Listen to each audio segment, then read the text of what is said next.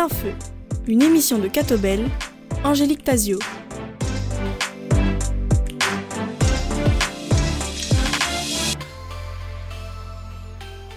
Bonjour à tous, ravi de vous retrouver pour cette émission Plein Feu. Aujourd'hui, nous accueillons Pierre Kroll. Bonjour Pierre Kroll. Bonjour.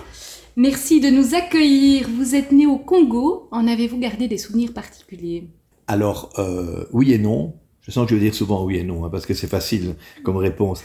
Mais c'est vrai, c'est vrai, parce que je suis, je suis né en 58. Ça, vous le savez, je suis revenu en 60. Donc, j'avais deux ans et demi. Donc des souvenirs vraiment précis de l'époque, c'est pas possible, non. Mais j'ai l'impression d'en avoir parce que on m'en a parlé tout le temps du Congo, parce que on en a ramené des objets, etc. Tout mon père n'est jamais reparti après, hein, mais euh, donc ça a beaucoup forgé mon enfance après, sans quand je n'y étais déjà plus. Mm-hmm. Et puis je suis retourné aussi, alors adulte, euh, jamais dans la région où je suis né parce que c'est très reculé de tout, jamais qu'à Kinshasa mais j'ai quelque chose qui me fait sentir que ce pays, je vais pas dire le mien, mais enfin en partie, enfin que c'est mes racines. C'est une atmosphère, c'est. Euh... Oui, c'est un, euh, un climat déjà hein, particulier, c'est l'Équateur. Euh, mhm. Bon, j'ai voyagé beaucoup, tout, il y a pas mal de climats qui se ressemblent, mais il est quand même très particulier. C'est pas si agréable que ça. Hein. Il fait très très chaud, très très humide. Et je vous assure que la première fois que je suis retourné, j'avais déjà 30 ans, hein, sur l'aéroport, j'avais déjà fait d'autres pays chauds, je me suis dit, ça me dit quelque chose. C'est pas possible, hein, c'est pas possible en fait. Mais enfin, il y a quelque chose dans cette moiteur comme ça qui est vraiment propre euh, à l'équateur. Et puis, euh, alors après, il y a une... Euh, mais beaucoup d'autres Belges ont ça aussi. Ce... Vous savez, il y a énormément de Belges qui ont un rapport moins direct que moi, mais avec le, le Congo, parce que dans toutes les familles belges, il y avait toujours l'oncle qui était parti là-bas, etc. Et ce que je dis toujours, et je suis triste de voir que ça pourrait se perdre, c'est qu'on a une espèce de rapport de famille avec le Congo. Et quand je dis ça, ça ouvre la porte à toutes les interprétations qu'on veut. Dans la famille, il y a aussi le méchant oncle, il y a l'abuseur, il y a tout ce que vous voulez. Donc quand je dis ça, j'ai pas dit qu'on était fait pour s'aimer toujours, mais qu'on a un rapport de famille. Et j'en suis plus que convaincu. Il y a un cousinage comme ça. On est un peu, c'est un peu des cousins, euh, des cousins lointains, les Congolais. Ils sont pas les mêmes que les Ivoiriens, que les Sénégalais. J'étais dans d'autres pays d'Afrique. C'est pas la même mentalité. Et la nôtre, elle elle match bien, comme on dit aujourd'hui, avec ceux des Congolais. L'humour, on partage un, sens de l'humour euh, qui n'est pas le même que les Français. Euh, voilà. Vous avez étudié l'architecture et les sciences de l'environnement. Alors quand on voit euh, ce qui se passe en 2023, on se dit que c'est un peu prémonitoire, non?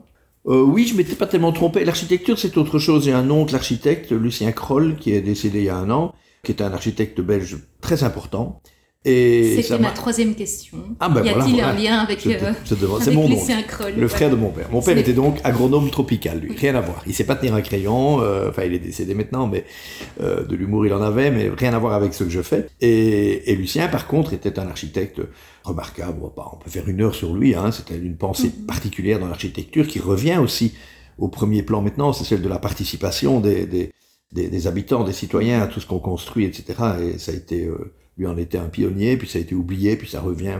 voilà. C'est entre autres œuvres en Belgique, c'est la maison médicale de Woluwe Saint-Lambert. Donc quand il y a eu le Wallenbeuten à Louvain, on a construit Louvain-la-Neuve, mais la médecine est partie à Bruxelles. Il y a l'hôpital Saint-Luc, c'est pas mon oncle, ce gros mastodon-là, et à côté il y a les logements des étudiants et la gare, la station, Alma.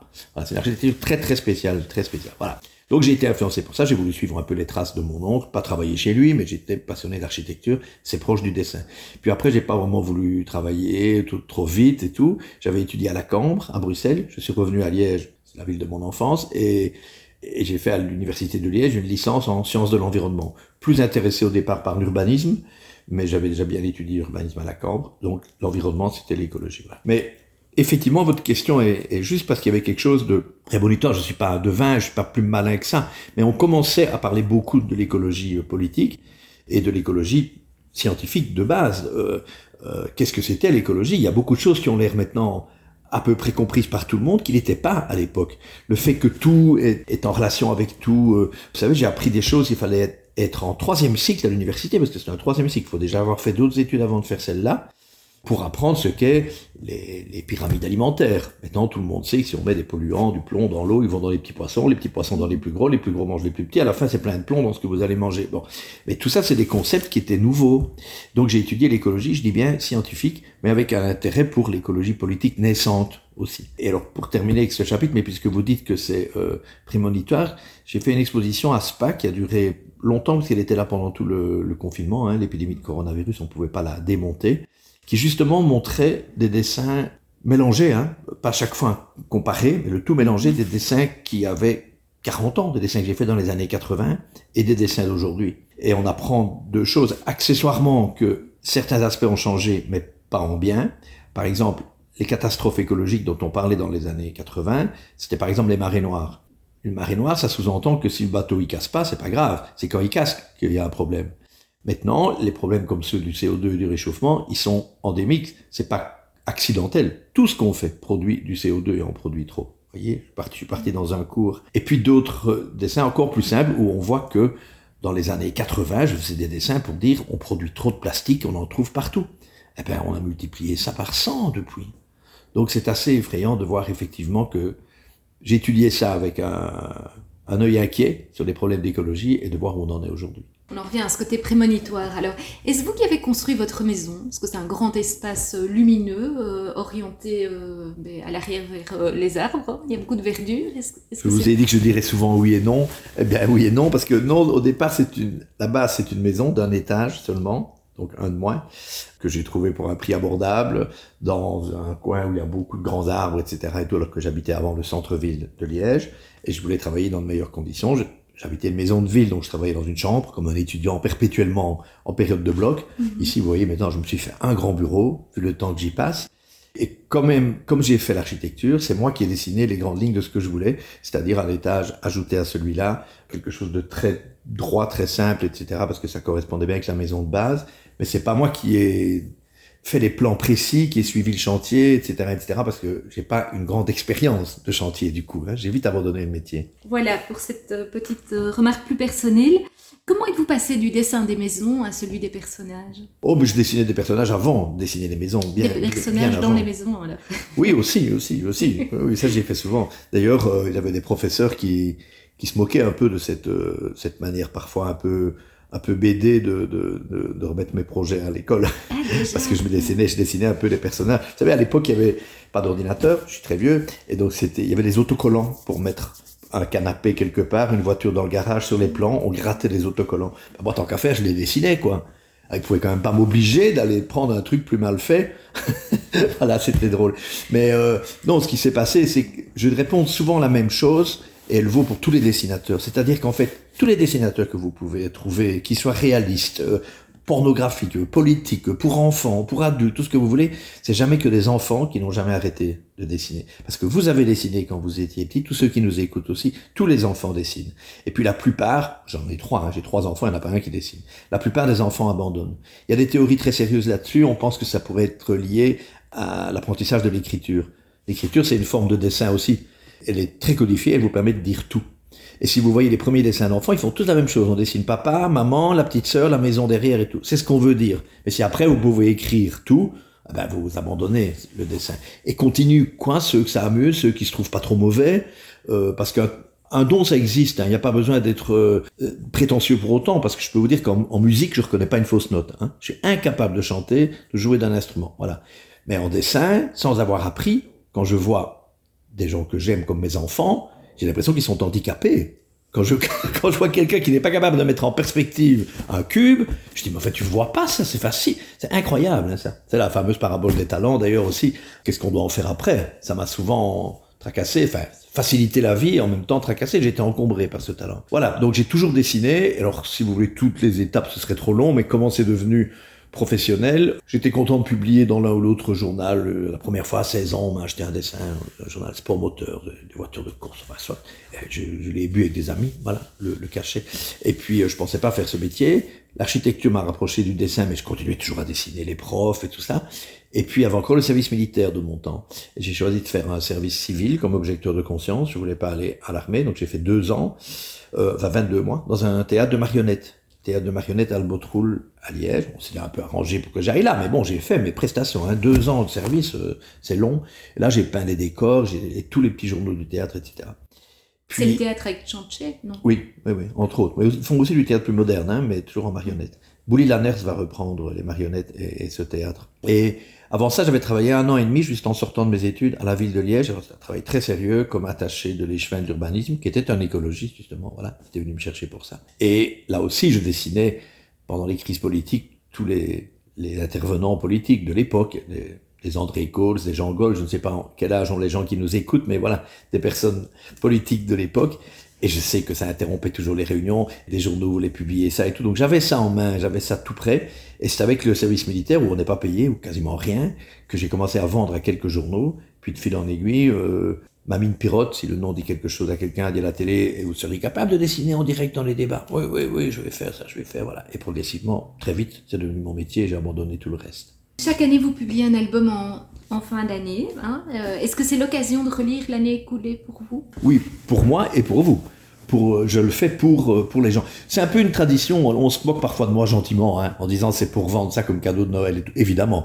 Mais vous remarquerez qu'il n'y a jamais personne qui fait une revue de l'année au mois de mars. Hein, euh, déjà, elle n'est pas tout à fait l'année, c'est plutôt les années scolaires. Parce qu'il faut le temps de la mettre en page, il faut le temps de l'imprimer, et, et donc je dois terminer ça au mois de septembre. Donc en fait, c'est plutôt euh, une année scolaire. C'est mon 29e, je crois. Il y a longtemps que je fais ça.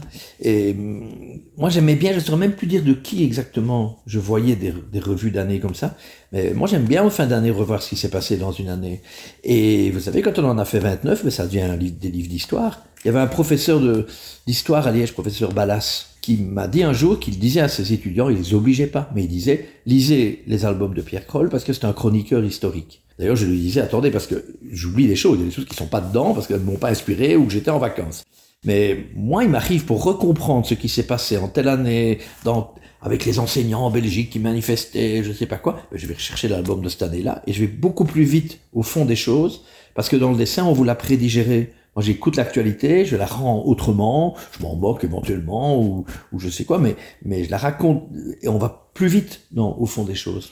Alors justement, dans, dans ce livre Le vrai du fou, mais comme dans les autres, vous avez chaque fois euh, des petits commentaires qui précisent le propos du dessin. hein. Est-ce que c'est une manière de, de résumer aussi la- l'actualité avec les faits saillants? Parce que l'air de rien, ces petits commentaires sont super bien faits. Ils, Ah merci, euh, mais, mais c'est un dilemme à chaque fois. Je sais pas s'il en faut pour tous les dessins. Moi, je les mets que lorsque je me dis dans cinq ans, on comprendra plus du tout ce dessin.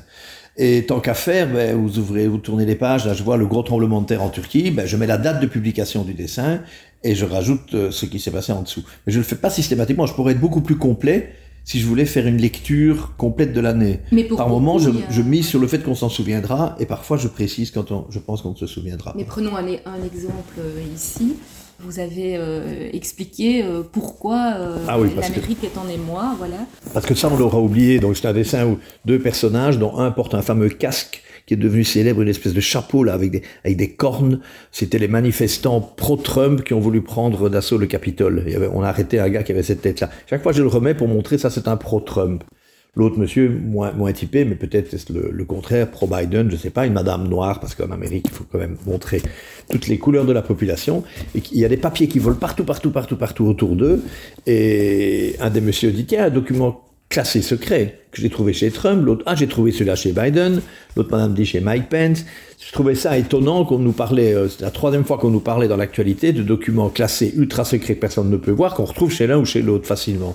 Et la légende dit la découverte de documents classifiés dans la résidence de Joe Biden embarrasse la Maison Blanche. Donald Trump est poursuivi pour pareil entorse à la règle. Bah, j'avais oublié que j'avais écrit ça. Oui, chaque mot est pesé pour ne pas être trop long.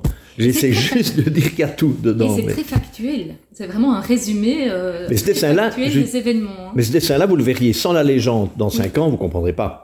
Qu'est-ce que ces gens ramassent euh, comme papier par terre Mais à Voilà. l'inverse, les, les commentaires pourraient être, être lus euh, et faire de vous un, un historien euh, ou un Oui, mais chroniqueur historique euh, comme...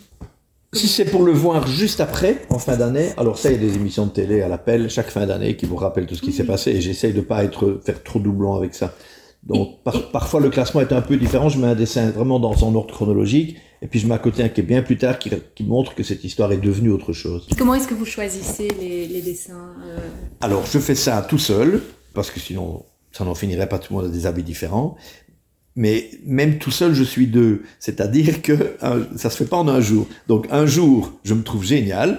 Et je dis, ça, il faut que je mette, ça, il faut que je le garde, ça, il faut que je le garde, et je vais aller vers un livre de 400 pages, et ça va pas. Et le lendemain, je me trouve nul, je me dis, comment est-ce que j'ai pu dessiner ça Non, ça, non, ça, on comprendra plus, ça, c'était pas drôle, et je vais vers un livre de 20 pages. Donc, je, fais par, par étapes, et je, je rediminue, rediminue, et je me fais un peu mal en abandonnant des dessins que j'aime bien. Parfois, j'en mets que j'adore pas, mais je me dis, cet événement-là, voilà, peut-être celui dont on vient de parler, ben, il faut quand même que je l'évoque. Et puis après, il y a un travail de mise en page qui lui est fait. Moi, j'indique sur quelle page je veux quoi, et ce qu'on appelle le chemin de fer dans un livre, donc là, toute la suite euh, classée, si vous voulez. Et puis j'ai un graphiste formidable, il s'appelle Marc Dossimon, qui juge, lui, ce qui doit être éventuellement remis en couleur parce qu'il était en noir et blanc, ou bien on le garde en noir et blanc, euh, ce qui doit être, euh, à son avis, agrandi, un peu euh, embriqué dans, dans, un autre dessin, etc. Et je trouve qu'il fait ça très bien, et j'ai parfois dans les gens, alors vraiment, qui ont, qui ont l'œil artistique, qui disent, c'est... Euh, donc je le dis pas pour moi, hein, c'est pas moi, c'est Marc, c'est des livres très bien mis en page, alors que des chroniques de, fin d'année pourraient très bien être, comme certains de mes confrères que j'aime beaucoup, comme Plantu par exemple en fait, mais comme Plantu dessine toujours au même format, ben lui c'est un dessin par page et puis c'est tout. C'est très lisible, c'est très bien, un jour un dessin, un jour un dessin. Moi tout est imbriqué et ça correspond bien à mon cerveau aussi et à l'actualité, parce que l'actualité elle est comme ça. On vous parle tous les jours, vous écoutez les, les, les 4 minutes d'info à la radio, elles commencent par des morts pour l'instant en Israël, et elle termine par un joueur de football qui a changé de club, quoi, hein Dans les mêmes, la même minute. Nous allons marquer, Pierre Kroll, une première pause musicale avec Françoise Hardy et des rondes dans l'eau. Tu commences ta vie tout au bord d'un ruisseau. Tu vécus de ces bruits qui courent dans les roseaux, qui montent des chemins que filtrent les taillis, les ailes du moulin, les cloches de midi, soulignant d'un sourire la chanson d'un oiseau. Tu prenais du plaisir à faire des ronds dans l'eau. Aujourd'hui tu ballottes dans des eaux moins tranquilles. Tu t'acharnes et tu flottes. Mais l'amour, où est-il? L'ambition avait loin. L'ambition est un culte. Tu voudrais que ta voix domine le tumulte. Tu voudrais que l'on t'aime un peu comme un héros, mais qui saurait quand même faire des ronds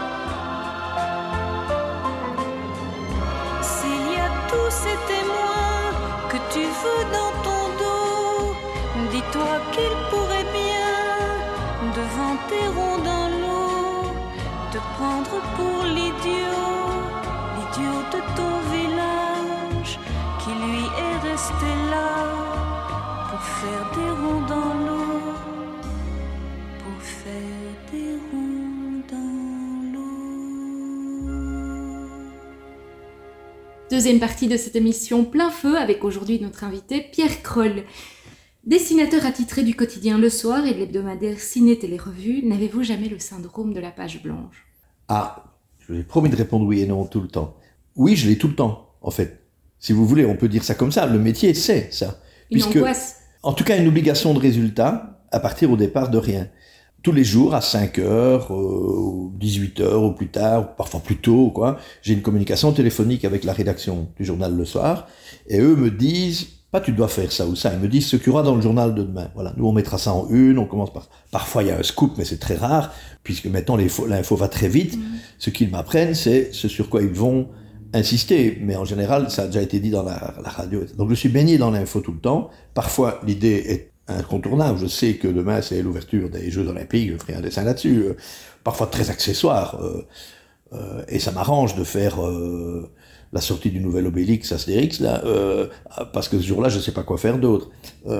Mais Quand je dis que c'est tout le temps la page blanche, c'est que d'un point de vue vraiment pratique, c'est même pas imagé. Je suis à 18h ou à 19h devant une page qui est blanche avec un crayon et j'ai eu une communication téléphonique. Bah écoute, tu nous ferais bien quelque chose sur euh, sur Poutine parce que demain il, il va déclarer ça ou ça. Et, et, voilà. Et quand je vous dis non, c'est surtout que je m'en suis toujours sorti.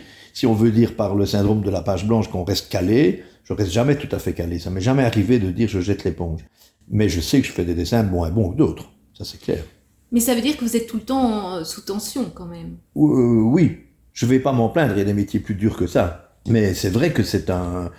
C'est même psychologiquement un, un étrange mariage, c'est-à-dire qu'à la fois c'est un, un, boulet au pied d'avoir un dessin à faire tous les jours. J'en ai fait, je peux vous raconter dans toutes les circonstances possibles et imaginables, parce que j'ai quand même une vie à côté parfois. Hein. Je dois aller voir ma maman euh, qui va mal, euh, je dois faire mon dessin quand même, donc j'en fais des bâclés, j'en ai dessiné dans le train, dans des stations de pompe à essence. Maintenant avec un, un téléphone portable, on peut scanner son dessin et l'envoyer. J'en ai fait depuis le bout du monde. J'en ai fait très calmement chez moi avec une tasse de café où vraiment mon métier est très cool. Mais il faut jamais l'oublier, toujours trouver une idée. On sait que, bon, parfois laisser passer une qui est pas très bonne. On sait que le lendemain on va se faire engueuler pour ça ou ça, des gens n'aimeront pas, etc., etc. C'est un, truc, vraiment un boulet à, à, traîner avec ça. Par contre, euh, j'ai une satisfaction quotidienne tout le temps. C'est au moins de l'avoir fait, même s'il n'est pas bon, mais c'est fait. Donc c'est pas un métier de routine en exagérant, je pourrais dire que tous les jours, c'est mon premier dessin. Tous les jours, on me met au défi de faire un dessin sur ça. Et ce défi, quelque part, je le réussis. Donc, il y a, y a, la satisfaction euh, et la que, corvée.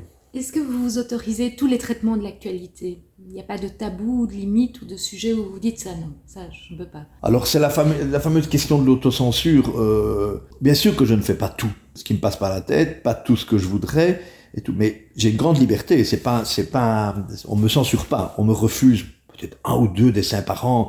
Et en général, quand je dis un refus, c'est plutôt le journal qui me dit euh, on comprend pas très bien ce que tu as voulu dire, ou bien tu sais, il y a autre chose qui a pris le pas dessus. Voilà. Récemment, lorsqu'on, lorsqu'il y a eu l'attentat avec les deux victimes suédoises à Bruxelles, mon dessin était déjà quasiment imprimé. C'était un dessin sur Biden qui, qui envoyait de l'argent euh, au Moyen-Orient. Voilà. Et puis à, à 20h, j'apprends euh, ce qui se passe et tout. À 22h, le journal dit, ben, si ça va pas, on, laisse tomber, on mettra autre chose. Bon, et puis euh, j'ai très vite pu dessiner, euh, en l'occurrence, quelqu'un, c'est un peu le profil du roi, qui demande à Gaston Lagaffe, est-ce que vous ne feriez pas ministre ou magistrat, parce qu'apparemment on avait bien gaffé, hein, nous. Voilà, donc je veux dire, même, sur même quand le dessin est fait, il peut encore changer à 22 heures et tout ça.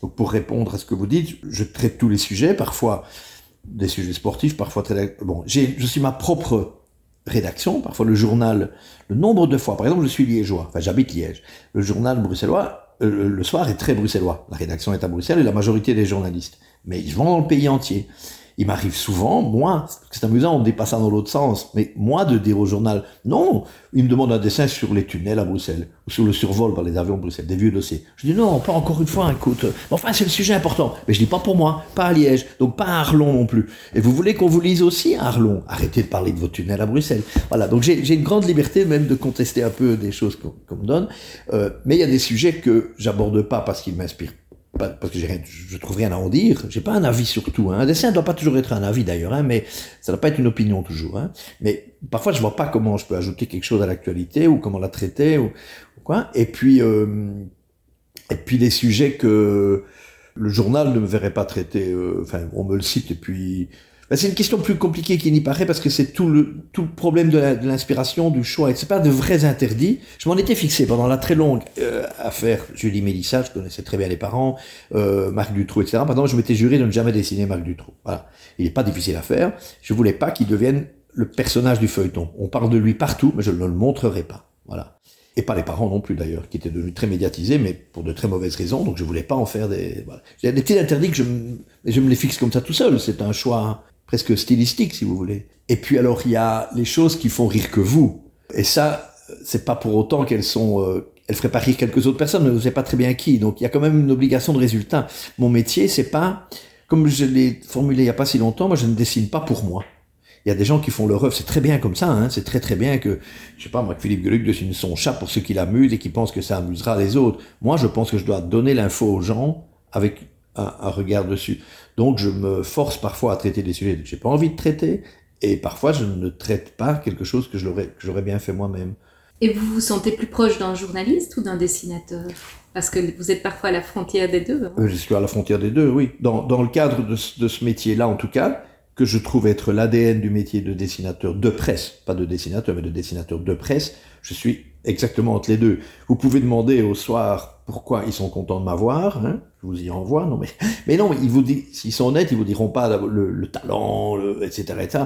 C'est d'abord parce qu'ils savent que je suis, que je raisonne comme un journaliste, que je suis tout le temps au, au courant, un peu comme eux, et ils doivent pas me réexpliquer les choses tout le temps. Quand je me fais parfois remplacer euh, par un autre dessinateur ou des vacances quoi, ils me disent souvent, avec des gens aussi doués que Johan Demore, qui est un maître, etc., ils disent parfois que c'est galère parce qu'il faut, euh, je vais pas dire reprendre le conflit israélo-palestinien quand il a commencé, c'est-à-dire je ne sais pas quand, 1948 ou encore avant. Bon, ils aiment que on me dit, ou bien je dis moi-même, je suis sûr que vous ferez ça demain. Bien sûr, on parle de ça, voilà, on est d'accord. Ou bien euh, ils m'informent de quelque chose, mais je comprends très vite. Pas que je suis super malin, hein, je veux dire que je suis, comme vous dites, je ressemble à un journaliste. Dans, cette, dans la définition de si journaliste, c'est les gens qui font le contenu d'un journal, je suis un des journalistes. Voilà. Maintenant, je ne suis pas journaliste dans le sens où j'ai pas la même mission. Moi, je ne vais pas à la recherche d'infos. J'ai pas plus d'infos que vous, moi. Moi, on me les donne parfois à quelques heures plus tôt, c'est tout. Mais j'ai les mêmes que, que tout le monde. Et on ne me demande pas l'objectivité. On me demande même une grande subjectivité. Pas nécessairement mon opinion sur un sujet, mais en tout cas un regard subjectif, le mien. Comment moi j'ai vu ça, ou comment moi je pense qu'il faut le raconter. Pour le dire tout bêtement, moi je peux dessiner les gros plus gros encore qu'ils ne sont, et les, vieux plus vieux qu'ils ne sont, et les filles plus jolies ou plus moches qu'elles ne sont.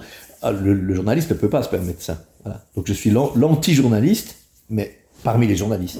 Et quand même, vous disiez un journaliste et artiste, alors à côté de ça, là il y a une petite frustration parfois, je vous le dis, qui est si on regarde ce que devient un dessin, c'est-à-dire dès le lendemain, par exemple, comme il circule sur Internet, sur Facebook, etc., tous les gens commentent le contenu du dessin. Et tous les gens, ils vont d'ailleurs souvent très vite de leur propre avis et passent déjà sur ce que j'ai dessiné. Moi, je sais que j'ai réussi mon boulot parce que tout cela ne serait pas possible si mon dessin n'était pas efficace. Clair, compris et efficace. Donc je sais que j'ai réussi. Mais pourquoi est-ce qu'il est efficace? Pour des tas de raisons graphiques, artistiques et esthétiques. Et ça, il y a presque jamais personne qui se retourne dessus. Et ça, c'est ce qui me fait le plus grand plaisir. C'est pas qu'on me dise, ah, j'adore ce que vous dites, que, etc., etc. On me le dit souvent. Mais c'est quand parfois des gens, euh, parfois des gens connus, vous savez, l'auteur de Martine, la série des Martines, c'est très différent de moi, hein, comme manière de dessiner. C'est jamais de l'actualité politique et tout. Il m'a dit, je m'excuse de le citer, que j'étais un des deux dessinateurs qui connaissait, qui étaient pour lui les meilleurs. Moi, je suis rentré comme un enfant, j'avais les larmes à l'œil. J'ai dit à ma femme, tu sais, Marcel Marly m'a dit que je dessinais bien. M'a dit, tu le savais pas? Mais non, pas venant d'un type comme lui, tu te rends pas compte. Donc il y a, il y a quelque chose qui est vraiment de l'artiste où, dans un sens, comme tout artiste, des gens qui n'aiment pas, je dois pouvoir faire avec et je dis m'en fous parce que je ne dessine pas pour tout le monde. Et oui, le dessinateur de presse dessine quand même un peu pour tout le monde. Donc je ne suis pas comme le peintre qui peut dire on aime ou pas ma peinture, je m'en fous. C'est moi je travaille pour pour moi. C'est pas le cas. Euh, et en même temps, je suis un artiste au sens où j'aimerais qu'on reconnaisse que je ne fais pas la même chose qu'un autre, que j'ai ma façon de le faire et que des gens aiment celle-là. Trop long hein, comme réponse, mais vous m'avez forcé. Parmi les, les caricatures réussies, on peut évidemment citer celles euh, réussies et reconnaissables et qui ont été euh, prises comme telles. On peut évidemment citer celle du roi Albert. Je vais encore être beaucoup trop long parce que c'est effectivement très très emblématique pour deux raisons. D'abord, en général, j'aime dire que les dessinateurs de presse, je ne suis pas le seul non plus, nous sommes comme des dessinateurs de bande dessinée qui n'avons pas le droit d'inventer nos personnages ou de les choisir. Ils sont imposés. Voilà. Et alors c'est du coup embêtant quand, euh, vous savez, Alexander de Croo, euh, moi je préférerais qu'on remette Elio Di Gruppo, hein, parce qu'Alexander de Croo, je sais pas le dessiner, il n'a pas une tête à caricature et tout. Elio, il nous aide. Il change pas, il vieillit pas, il a un nœud papillon. euh, un enfant de 4 ans reconnaît Elio Di. Alors, il y a des personnages qu'on aime dessiner pour prendre des anciens. Il y avait Louis Michel, par exemple, le père de Charles Michel aussi, j'aime bien. Mais Louis, il, avait un côté Obélix comme ça. C'était euh, euh, donc il y a des personnages. Vous savez, je viens de citer Elio. Je ne regarde plus jamais une photo d'Elio. Je le dessine comme si j'avais inventé ce personnage. Et c'est pas que le trait graphique. Hein, c'est aussi la manière de de bouger, sa manière de sourire, qui est un peu parfois un peu démagogique, faut bien dire, et, ou de changer d'humeur très brusquement comme ça dans le visage, des choses comme ça. euh, tout ça fait, fait que ça devient un vrai personnage. Donc le roi Albert est tout à fait emblématique de ça, puisque euh, à défaut de Philippe, de- bon, il est D'abord, je l'ai dessiné beaucoup parce qu'on s'en servait. Vous savez, le roi, il faut quand même rappeler aux gens que le roi n'a pas vraiment de pouvoir en Belgique. C'est un, un outil important dans la caisse à outils du Premier ministre, qui s'en sert ou pas. Et les gens, les politiques se servent moins de Philippe qu'il se servait d'Albert. Et un Premier ministre comme Yves Le Terme est allé remettre sa démission 20 fois chez le roi. Mais ça, c'est c'est c'est une mise en scène. Elle est très démocratique, hein, très nécessaire, mais c'est une sorte de mise en scène. Le roi, il va l'accepter ou il va la refuser selon ce qu'on va lui dire de faire. Hein, il faut savoir ça. Donc il y va. Il a, bon, on va chercher le roi même en Provence, même en vacances partout. Donc on voyait tout le temps Albert. Donc c'est devenu un personnage pour ça. Et puis, je trouve que j'ai bien trouvé la manière de le dessiner et de faire parler un homme qui ne parlait pas. Jamais, qui ne peut rien dire le roi, enfin, sauf les deux discours par an.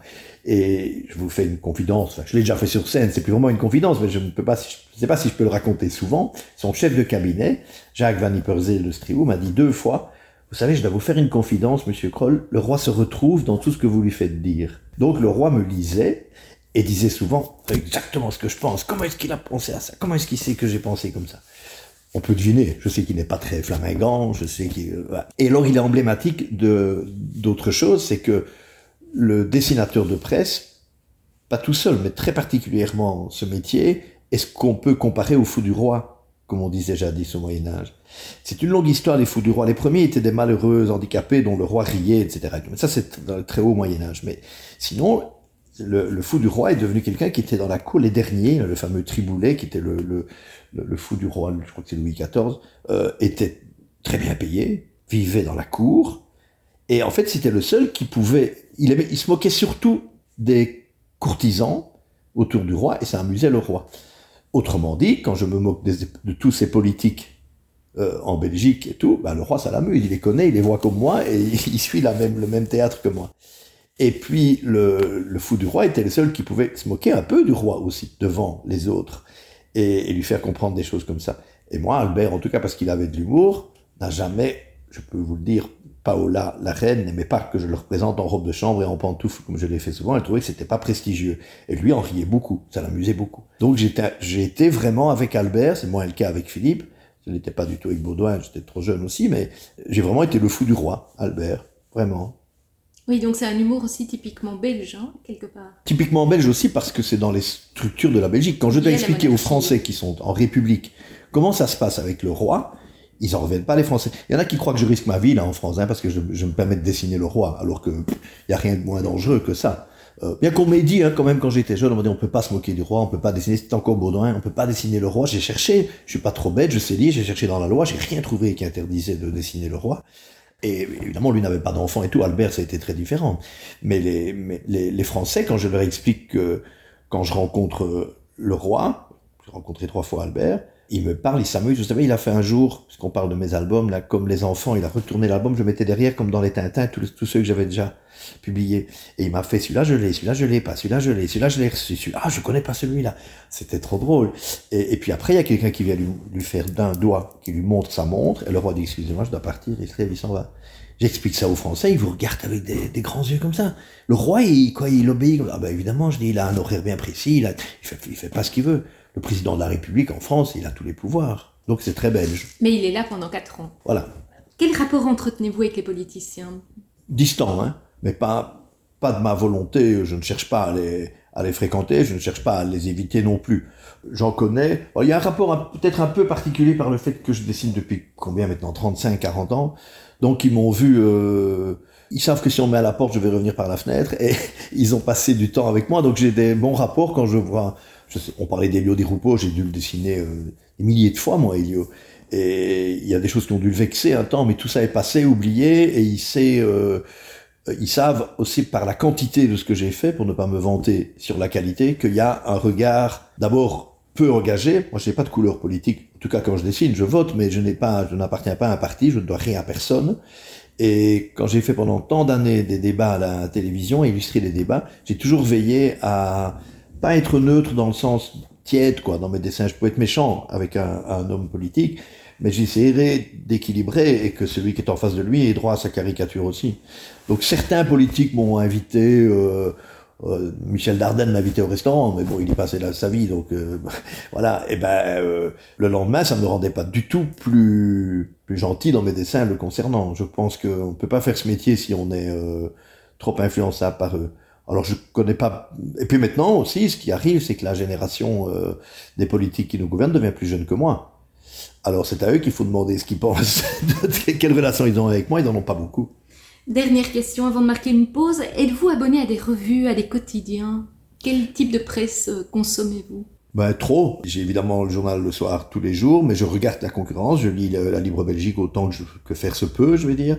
Et puis j'évite d'aller me perdre dans tous les, vers l'avenir. Mais je regarde souvent les unes, euh, regarder si les mêmes sujets sont traités par les, par des journaux différents. J'ai pas le temps de lire tout, mais alors je, je reçois euh, le Vif Express, le Ciné Télé Revue, Moustique. Je dois dire que y a un défaut, mais par défaut de temps, c'est la presse étrangère, en particulier flamande. Je ne suis pas bilingue, je ne lis pas la presse flamande. Et donc je fais partie de ceux pour qui la Flandre est un autre pays, alors que c'est le même que moi. Je ne suis pas fier, c'est comme ça. Euh, même la presse internationale est plus abordable. Il y a un journal qui est très bien, qui est Courrier International, où sont traduits en français des, des articles qui proviennent de journaux très très différents de partout dans le monde. Et je le regarde assez souvent, mais ça prend beaucoup de temps tout ça. Merci, nous allons marquer une oh. nouvelle pause musicale avec cette fois un retour euh, vers votre enfance euh, rêvée ou imaginaire. Ah, hein. C'est pas un tube récent, mais bon, c'est euh, une, chanson vraiment historique, vous allez comprendre. Et qui est Indépendance Tcha-Tcha, c'était le chant congolais au moment de l'indépendance, un chant de variété, hein, mais il y a plusieurs langues du Congo qui sont citées dedans, et c'est très très dansable. Vous pouvez vous lever sur vos tables et danser à la congolaise. Indépendance,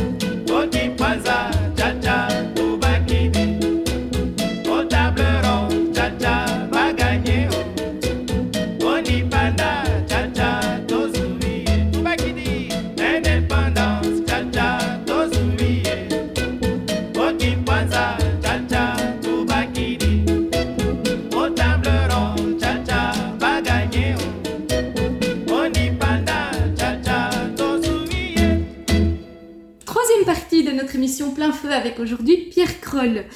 Pierre Kroll, vous avez euh, participé aux émissions du jeu des dictionnaires. Est-ce là qu'est née votre envie de monter sur scène? Non. ah oui, je dis pas toujours oui ou non. Là, c'est non. Non, alors le, Vous allez voir un le jeu des dictionnaires, c'est un cas particulier.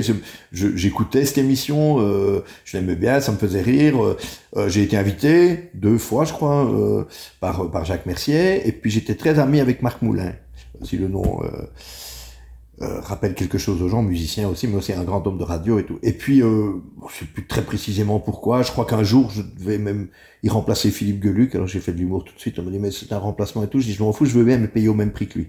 J'ai jamais su si c'était la même chose ou pas. voilà, c'était vraiment un plaisir de bande, si vous voulez. Et c'est la meilleure manière de faire des émissions d'humour. D'ailleurs, il n'y a pas d'école pour ça. C'est de mettre des gens qui s'amusent entre eux. Et on travaillait beaucoup, vous savez, pour pondre toutes ces fausses définitions et inventer tout ça. Il y avait une générosité par rapport à l'auditeur. On a reçu des gens comme Raymond DeVos. Vous voyez, j'ai fait un livre récemment euh, avec Bruno Coppens, un ami humoriste sur euh, Raymond DeVos. Raymond DeVos est venu une fois dans cette émission. Il a dit, mais enfin, avec ce que vous faites sur une émission, j'ai fait une carrière entière. Parce que on devait nourrir tout ça de choses. On s'amusait vraiment bien. Et je riais justement de ce vous l'évoquez là avec la scène, mais du fait qu'un dessinateur soit connu pour ses interventions radio. Et maintenant, la scène, c'est pas né de ça du tout, c'est que dans des rencontres de cette époque-là, il y avait déjà Bruno Coppens, l'humoriste Bruno Coppens, qui joue beaucoup avec les mots, lui. On se connaît depuis longtemps. On a fait, il y a une saison, j'ai pas fait à la télévision, dessiné dans les débats, et j'étais sur RTL dans une émission d'humour, on s'est rencontrés là, et puis il m'a dit, mais tu, parles aussi de façon euh, amusante, intéressante, tout ce que vous voulez, enfin plein de compliments, voilà, tu devrais faire de la scène et dessine sur scène, et je veux pas du tout, au fond à la paix, je dessine sur mon bureau chez moi, et je veux pas, je veux pas de ça. Et tout simplement, mais très longtemps après, lors de, l'attentat de Charlie Hebdo, euh, et même un peu avant, avec la publication des caricatures du prophète Mohammed dans un journal danois, il y a déjà eu des morts ailleurs, ceux de Charlie Hebdo et tout, tout ce problème-là, là, on me demandait tout le temps de venir faire des conférences sur ce métier particulier, euh, les limites du métier, les censures, un peu vos questions, et d'autres dans des Rotary, des Lions.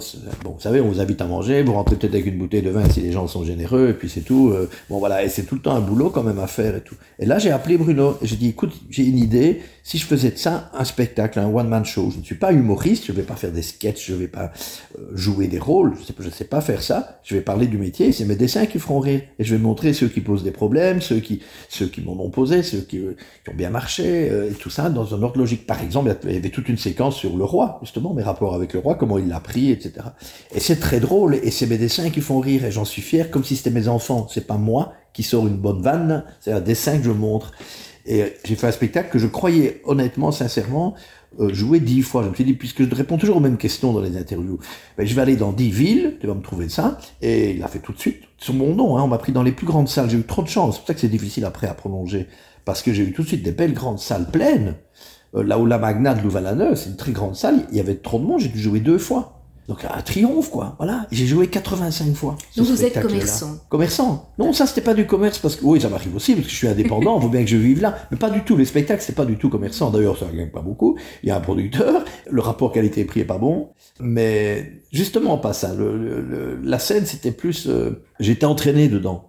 On peut pas dire non. C'est des délais que je connais pas. On a dit, moi je fais un dessin tous les jours pour demain. Et là, vous signez un contrat, vous jouez dans un an et demi. Ah, moi, je dis, je déteste faire ça. Qu'est-ce que je vais raconter dans un an? J'en sais rien. Donc, euh, non, non, c'est devenu maintenant, d'ailleurs, je vais encore le faire cette année. Euh, maintenant, je raconte plutôt l'année écoulée, comme mes albums. À la différence que sur scène, je peux rajouter des choses, je peux dire ce que je n'ai pas dessiné, euh, je peux dessiner en direct et des choses comme ça. Mais entre nous, je crois pas que je vais continuer longtemps ça, parce que c'est beaucoup de travail pour faire tout en trois semaines. Non, je ferai peut-être des spectacles plus construits que des revues d'actualité. Est-ce que vous entretenez des liens particuliers avec l'évêché de Liège? Oui et non, hein, voilà, encore oui et non. Ben, je connais un peu Monseigneur euh, de Ville, l'évêque, j'ai parlé avec lui euh, il n'y a pas si longtemps. Euh, je suis ami avec Éric de Beuquelard, qui a souvent été proche des évêques et leur porte-parole à un moment. Et je fais partie de... Alors, comment est-ce qu'on l'appelle? Mais ça, j'ai même pas choisi, on m'a imposé. Hein. Ils sont forts parfois. Hein on m'a mis dans euh, l'association Saint-Lambert, je sais pas quoi, euh, mais je, je n'y fais rien du tout. Si je, si je dois être milité pour quelque chose, je suis très mauvais militant.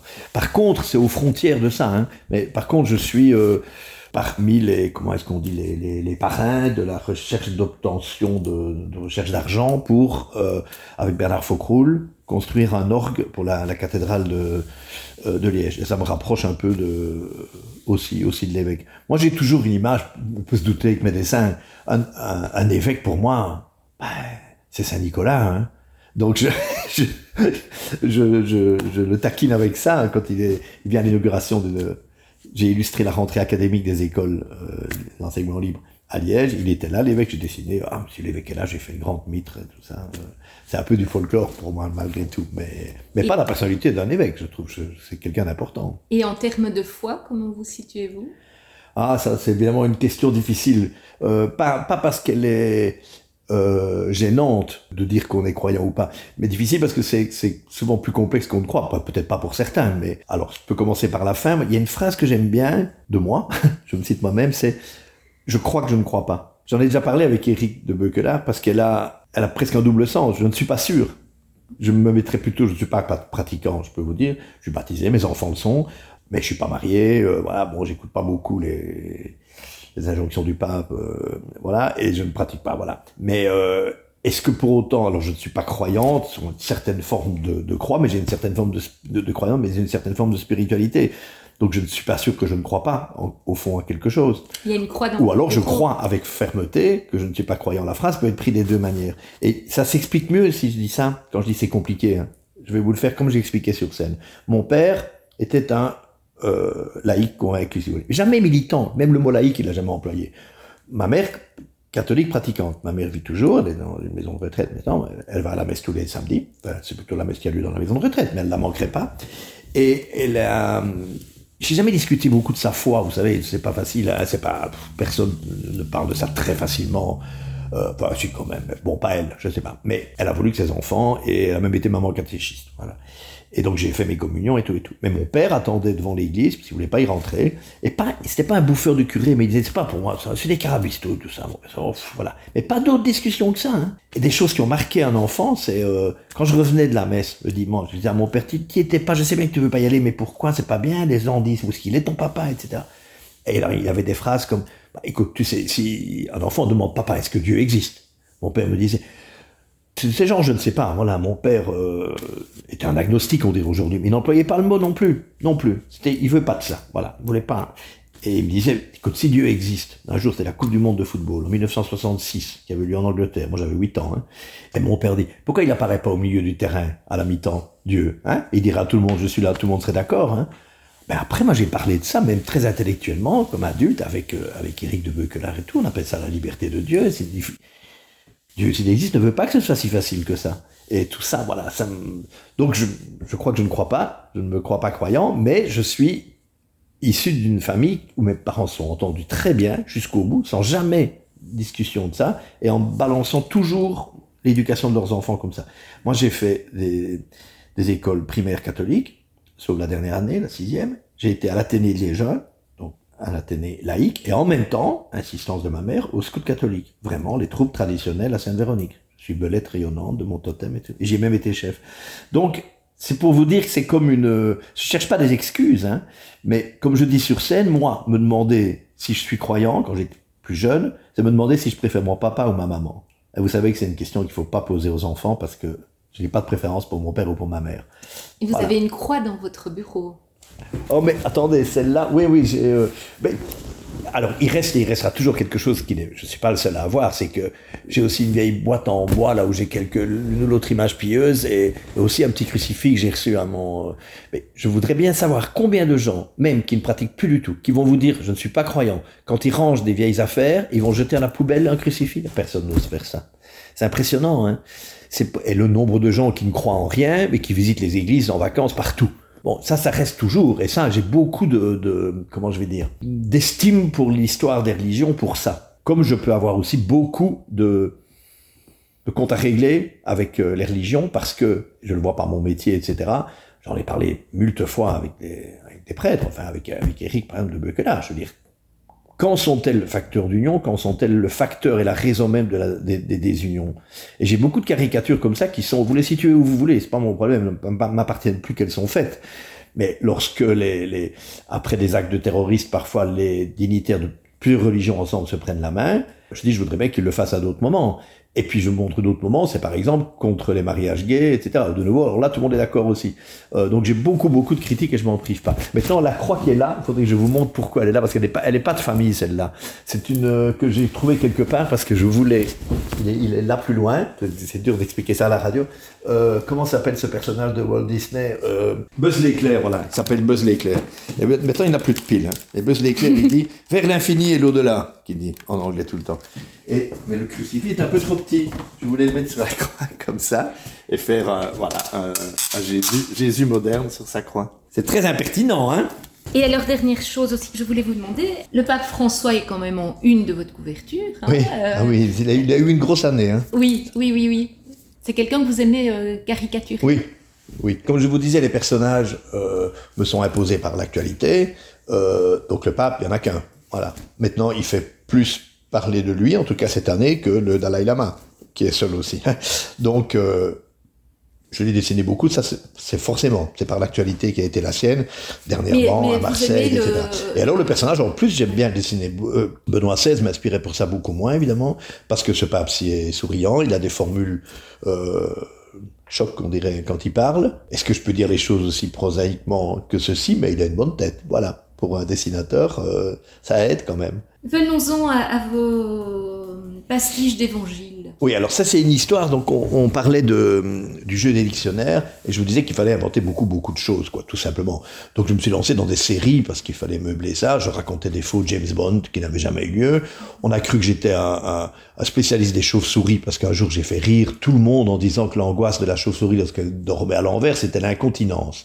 Et puis ça a fait rire tout le monde. Du coup j'ai raconté après des histoires comment elles lisent le journal à l'envers. Comme je connais rien aux chauves-souris, je vais vous dire. Hein. J'ai de la sympathie pour ce petit animal qui était étrange dans la création ou dans l'évolution. Enfin, c'est autre chose. Et puis un jour, je devais définir le mot prestolé, je crois. Je ne sais pas, je sais toujours pas ce que ça veut dire. Et j'invente que c'est un jeune prêtre, euh, novice, en fait, qui va faire comme un stage, son premier, hein, voilà, et qui fait une première lecture d'évangile et qui a l'image. Et je vous assure, la première fois, le côté comique, c'était simplement qu'il disait les numéros des versets. Et avec ça qui était drôle. Mais tant qu'à faire, j'avais choisi un, un, un, verset qui était, enfin, un passage d'évangile qui était un peu, qui pouvait prêter un peu à rire, mais ce qui prêtait vraiment à rire, c'est qu'il disait euh, Saint Paul, 3, 4. Alors, euh, euh, Jésus dit à ses disciples, 4, 5. Paul n'est déjà pas un évangéliste. Croyez bien que je les connais. Je me suis trompé là. Et puis, la première que je raconte est drôle parce qu'elle est comme ça. Mais je sais qu'il y a plusieurs traductions. Hein. J'en ai plusieurs des évangiles parce que je vérifiais. Du coup, je l'ai beaucoup relu. Mais il y, a, la guérison du sourd et muet. Et Jésus lui met la salive sur la langue et tout. Et puis, dans la traduction que j'ai, hein, euh, Jésus lui dit Va et n'en dis rien à personne. C'est quand même très tentant de rire en disant ce pauvre type, il y a 30 ans qu'il peut pas parler, voilà qu'on le guérit le jour même et que Jésus lui dit tu fermes ta gueule. Hein Excusez-moi de le dire comme ça. Évidemment, ça a fait rire. Je me dis la semaine suivante, je vais trouver autre chose. Et beaucoup étaient des très petites interprétations des petits mots rajoutés. La fameuse pêche miraculeuse. Jésus euh, voit les disciples revenir un peu penauds, ils n'ont pas grand-chose et tout. Il leur dit où avez-vous été pêché On va y retourner. Il repart avec le, le bateau. Il voit, je lis le texte moi. Il dit c'était ici. Eh bien, jetez les filets, dit Jésus. C'est bête, hein, c'est bête. Mais je fais les, les, les, pêcheurs qui disent, mais on n'a déjà pas beaucoup de poissons, est-ce qu'on peut pas jeter les arêtes et garder les filets? Voilà. Alors il y a des gens que ça choque très très fort parce que, et je le comprends, mais tant pis, dans ces cas-là, je sais pas, vous écoutez pas, hein, vous, n'aimez pas Pierre Kroll, tant pis, ou vous coupez la radio. Mais moi je trouve que c'est pas bien méchant. Et il y a eu une, je vais pas créer un schisme hein, du tout, mais j'ai eu des, des prêtres, je ne citerai pas, qui aimaient bien. Il y en a un ma maman connaissait, heureusement, que celui-là aimait bien. Et puis j'ai eu des gens qui m'ont écrit ils étaient absolument choqués que je me permette ça. Et, et, des, et, deux questions plus intellectuelles. Il y en a une, je crois que je peux le citer quand même, il ne m'en voudra pas, d'Éric euh, de Beuquelard, qui me, qui me rappelait aussi ce que sont les évangiles. Aucun des évangélistes n'a connu Jésus. Les évangélistes, d'abord, il y en a eu plus que les quatre, vous savez, il y a les apocryphes, etc. Bon, ce sont des, des gens, Marc, Matthieu, Jean, Luc, qui racontent, en fait, il y a eu un homme qui s'appelait Jésus, qui a fait ceci, ceci, cela, etc. Donc, j'exagère pas beaucoup. Moi, je peux le faire aussi. Moi, c'est beaucoup, il y a beaucoup plus longtemps. Mais moi aussi, on m'a dit qu'il y a un homme qui était, euh, qui avait guéri un sourd et muet. Vous vous rendez compte Après, il lui a dit de se taire. Je fais la même chose. C'est important parce que d'autres gens m'ont dit aussi. Et évidemment, vous ne, vous ne faites pas ça sur le Coran. Vous avez peur, etc. Alors que c'était bien avant cette histoire. Bon, premièrement, c'est parce que je le connais beaucoup moins bien et que les gens qui m'écoutent le connaissent moins bien. Le public de la première sur RTBF a plus souvent une formation catholique de base que musulmane. Et, c'est mon cas. Et donc, quand je ris de ça, c'est parce que je ris sur du supposé connu pour beaucoup de gens. Il y en a beaucoup euh, qui étaient au scout comme moi, qui étaient à l'école et qui connaissent l'histoire de la pêche miraculeuse et tout ça. Euh, ce qui est raconté dans, dans, le Coran est moins connu de nous tous. Et puis, ce ne sont pas des histoires non plus. Hein. Euh, c'est pas des histoires, c'est des préceptes, etc. Et puis, surtout, surtout, c'est pas que je le respecte à ce point-là, je ne suis pas musulman. Mais ça n'a pas le même statut de parole. Le, Coran est considéré, vous y croyez ou vous y croyez pas, comme la parole de Dieu, dictée au prophète. Et c'est autre chose que de se permettre d'en rire, que d'en changer quelques mots, etc. C'est pas le même acte euh, impertinent euh, ou iconoclaste qu'avec les évangiles. Et franchement, j'y mettais de l'importance à ça, au droit que j'ai de faire ça, si vous voulez. En même temps, en vous entendant, je me disais, euh, on châtie ce qu'on aime bien. C'est parce que vous connaissez que vous pouvez vous permettre de le faire. Ah oui, alors c'est très bien que vous disiez ça, parce qu'en plus, et là je peux, aussi citer Eric, je crois, c'est qu'il me dit, et un autre, prêtre aussi, qui m'avait dit, euh, ce que j'aime bien écouter vos évangiles, parce que vous ne changez jamais la nature de Jésus dans ce que vous dites. On peut faire de l'humour en se moquant du, du, Christ. Moi, je tolère ça, hein, je trouve les gens peuvent faire ce qu'ils veulent. Mais moi, j'en ai jamais, j'en fais jamais un menteur. Quand je renforce ce qu'il dit, par exemple, en exagérant un peu, je ne vais pas commencer à, dire la messe là maintenant, mais si je fais dire à Jésus, euh, est-ce que vous avez compris? Bon, ben, si vous, bande d'imbéciles, vous avez compris, tout le monde comprendra. Mais c'est à peu près entre les lignes hein, dans les évangiles.